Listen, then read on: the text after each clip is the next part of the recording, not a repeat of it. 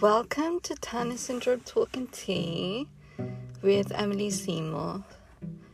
This week marks a hundred episodes of this podcast. That's mental. So, as a special episode, 100th episode a week, I have decided to put up two episodes. One episode has gone out with Chris and Lily on Monday, and today is me reading an article I wrote about my thoughts of infertility. So, just a pre warning, trigger warning, it is going to heavily involve talk of infertility. So, if you think that's going to be triggering for you or too much for you, please do not listen. So go. There will be my episode where I read it out in two seconds.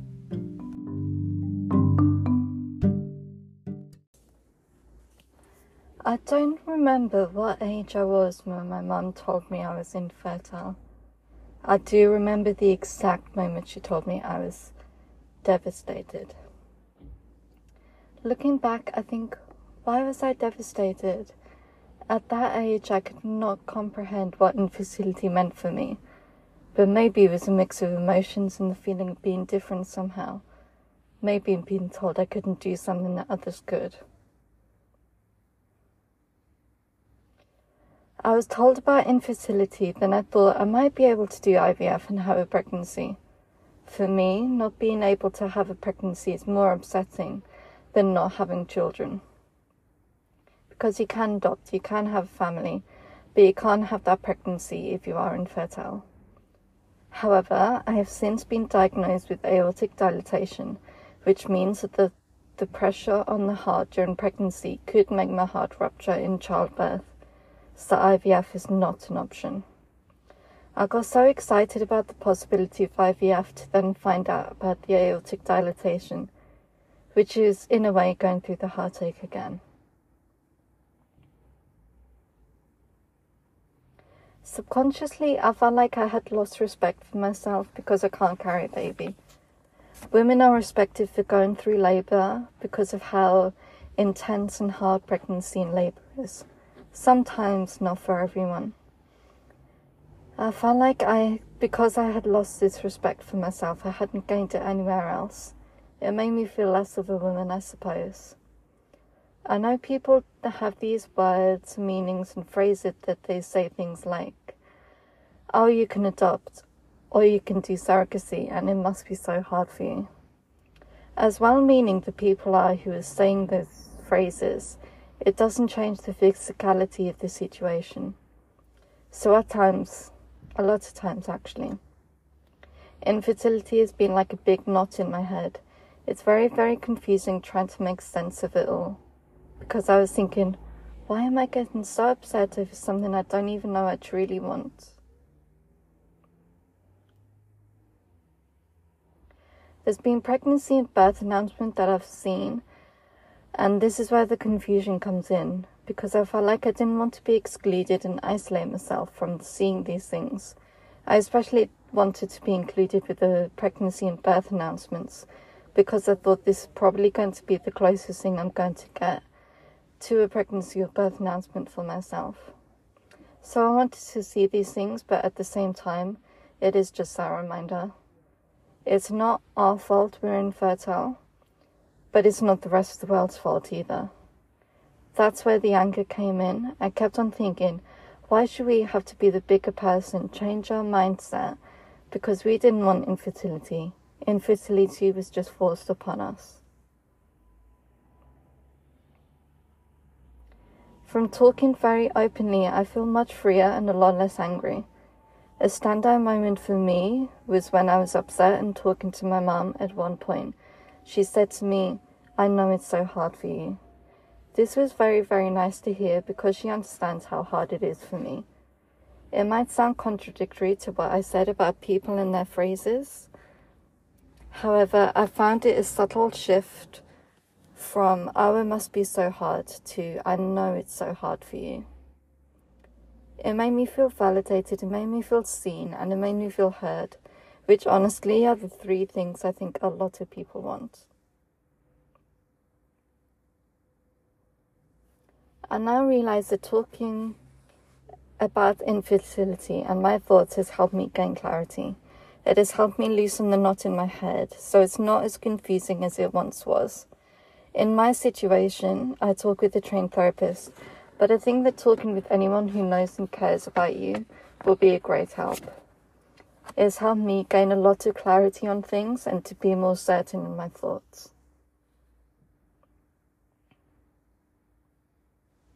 One of the biggest game changers for me in my way of thinking is I realized that the label infertility was making me sadder than I actually was. And I think that's because society, in general, not the Turner Syndrome Support Society, places these stories and expectations of how sad you should be. I was thinking society's expectations of how sad I should be was clouded my opinion of how I actually felt. Rightly so, you hear these stories in the media of people being so upset by infertility. They are just heartbroken. That's often the word used with infertility heartbroken. And when I was saying that these people cannot feel this way, but for me, it got to the point where I was used to seeing and hearing this so often, I was putting this expectation on myself to be heartbroken.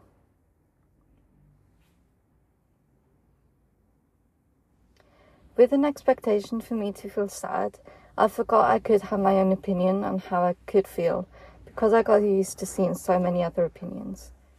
From me realizing I'm not as sad as I thought I was about infertility made me feel a bit guilty.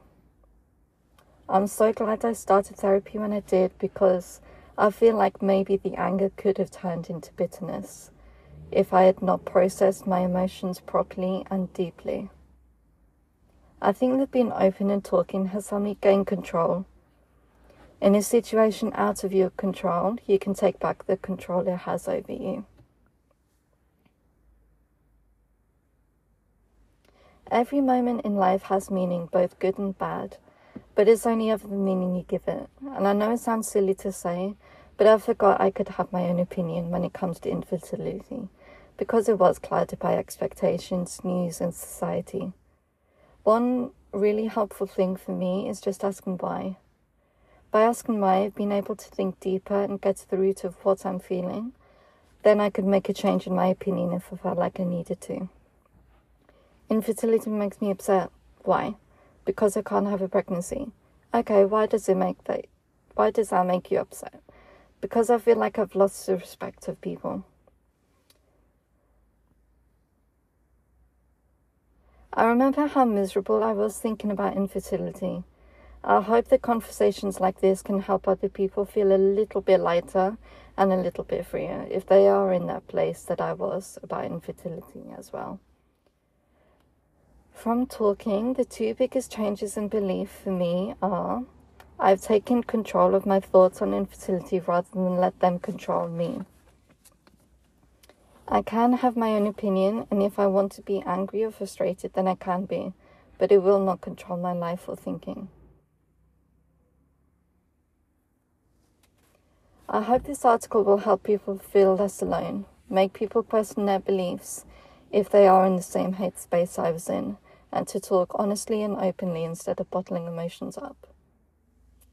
Everything I've said in this article is just my opinion, that's all it is it doesn't make you right or wrong, and it does not have to be your opinion if you don't want it to be. At the age of 25, I truly don't know if I want a child. I don't know if I want a family. But I think that is perfectly fine.